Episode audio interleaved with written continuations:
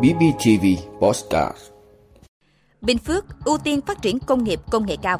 Cấp thị thực điện tử từ ngày 15 tháng 8, nâng thời hạn tạm trú 45 ngày với công dân 13 nước. Đề nghị ACB làm rõ khiếu nại về gói thầu 35.000 tỷ đồng sân bay Long Thành. Các trường đại học công bố điểm chuẩn từ chiều ngày 20 tháng 8. Lừa kêu gọi từ thiện chiếm đoạt tiền của hơn 3.000 người. Jakarta nỗ lực giảm ô nhiễm không khí, cân nhắc cho phép 50% công chức làm việc tại nhà. Đó là những thông tin sẽ có trong 5 phút tối nay ngày 15 tháng 8 của podcast BBTV. Mời quý vị cùng theo dõi. Bình Phước ưu tiên phát triển công nghiệp công nghệ cao. Thưa quý vị, công nghiệp công nghệ cao là lĩnh vực được chính phủ tập trung phát triển trong những năm gần đây. Tại các tỉnh, thành phố khu vực Đông Nam Bộ đã thu hút được nhiều doanh nghiệp công nghệ cao đến đầu tư. Bình Phước, trong vùng kinh tế trọng điểm phía Nam, có nhiều thuận lợi thu hút đầu tư và nguồn nhân lực. Hơn nữa, tỉnh Bình Phước còn có quỹ đất dồi dào, chủ yếu là đất công, dễ xây dựng các khu công nghiệp, khu kinh tế, cụm công nghiệp. Với định hướng phát triển của tỉnh gia tăng tỷ trọng ngành công nghiệp, thương mại, dịch vụ và giảm dần tỷ trọng ngành nông nghiệp, Bình Phước có thể thực hiện chính sách đi tắt đón đầu, chọn lọc và tiếp nhận các làn sóng dịch chuyển đầu tư, phát triển ngành công nghiệp theo hướng bền vững, giá trị gia tăng cao và khai thác tốt các tiềm năng thế mạnh riêng có.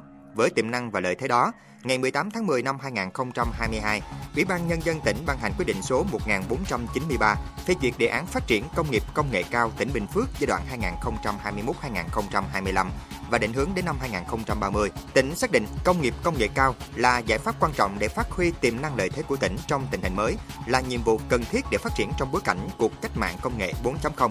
Bình Phước đang chờ đón các nhà đầu tư, đặc biệt là các nhà đầu tư vào lĩnh vực công nghiệp công nghệ cao.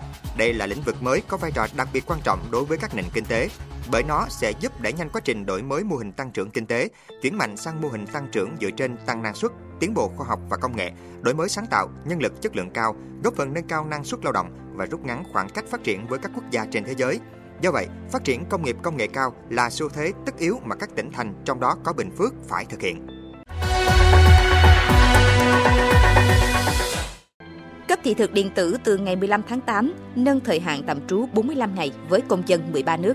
Thưa quý vị, Chính phủ vừa ban hành nghị quyết về áp dụng cấp thị thực điện tử e-visa cho công dân các nước vùng lãnh thổ. Các cửa khẩu quốc tế cho phép người nước ngoài nhập cảnh, xuất cảnh bằng thị thực điện tử từ hôm nay 15 tháng 8. Có 13 sân bay cho phép người nước ngoài nhập cảnh, xuất cảnh bằng e-visa, gồm Nội Bài, Tân Sơn Nhất, Cam Ranh, Đà Nẵng, Cát Bì, Cần Thơ, Phú Quốc, Phú Bài, Vân Đồn, Thọ Xuân, Đồng Hới, Phú Cát, Liên Khương.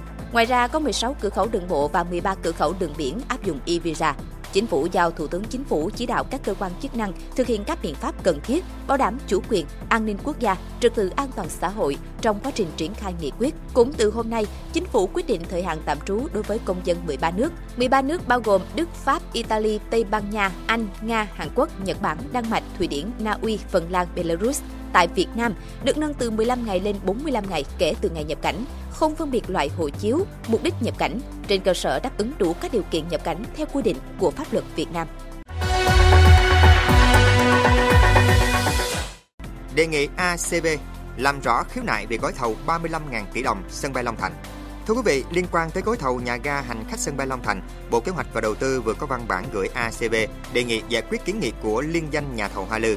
Theo đó, Cục Quản lý Đấu thầu Bộ Kế hoạch và Đầu tư đã nhận được liên tiếp 2 văn bản kiến nghị của liên danh nhà thầu Hoa Lư, kiến nghị về gói thầu số 5.10 thi công xây dựng và lắp đặt thiết bị công trình nhà ga hành khách của dự án thành phần 3 thuộc dự án đầu tư xây dựng cảng hàng không quốc tế Long Thành. Và căn cứ theo quy định của luật đấu thầu, Bộ Kế hoạch và Đầu tư đề nghị ACV xem xét các nội dung kiến nghị của liên danh nhà thầu Hoa Lư để giải quyết đúng theo quy định, không làm ảnh hưởng đến tiến độ thực hiện gói thầu dự án. Xây dựng sân bay Long Thành là dự án trọng điểm quốc gia, gồm nhiều dự án thành phần, trong đó có gói thầu 5.10 xây dựng và lắp đặt thiết bị công trình nhà ga hành khách có tổng giá trị hơn 35.000 tỷ đồng là hạng mục lớn nhất. Thủ tướng Chính phủ yêu cầu ACV bằng mọi cách phải khởi công gói thầu này trong tháng 8. Các trường đại học công bố điểm chuẩn từ chiều ngày 20 tháng 8. Thưa quý vị, theo kế hoạch, sớm nhất vào chiều ngày 20 tháng 8, các trường đại học sẽ công bố điểm chuẩn tuyển sinh năm 2023. Từ ngày 12 đến ngày 20 tháng 8, Bộ Giáo dục và Đào tạo sẽ chạy hệ thống lọc ảo cho tất cả phương thức xét tuyển, xử lý nguyện vọng xét tuyển trên hệ thống chung để xác định nguyện vọng cao nhất trong số nguyện vọng thí sinh đủ điều kiện trúng tuyển. Việc lọc ảo nguyện vọng xét tuyển của thí sinh sẽ được thực hiện 6 lần trên hệ thống và kết thúc vào 17 giờ chiều ngày 20 tháng 8. Sau đó, các trường đại học bắt đầu công bố điểm chuẩn năm 2023. Lừa kêu gọi từ thiện chiếm đoạt tiền của hơn 3.000 người.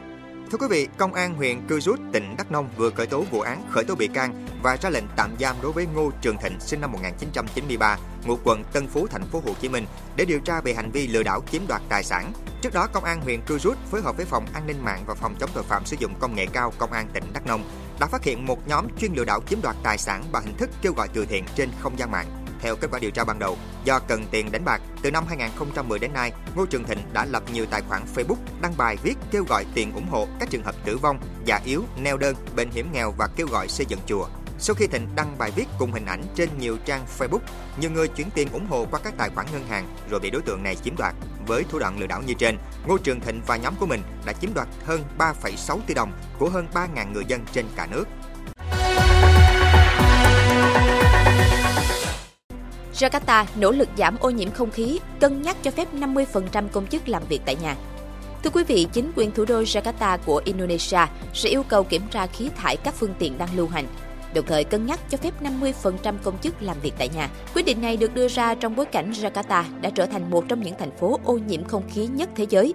Chính quyền Jakarta sẽ tiến hành kiểm tra ngẫu nhiên đối với một số phương tiện, cũng như buộc các chủ xe phải đưa xe đi kiểm định khí thải.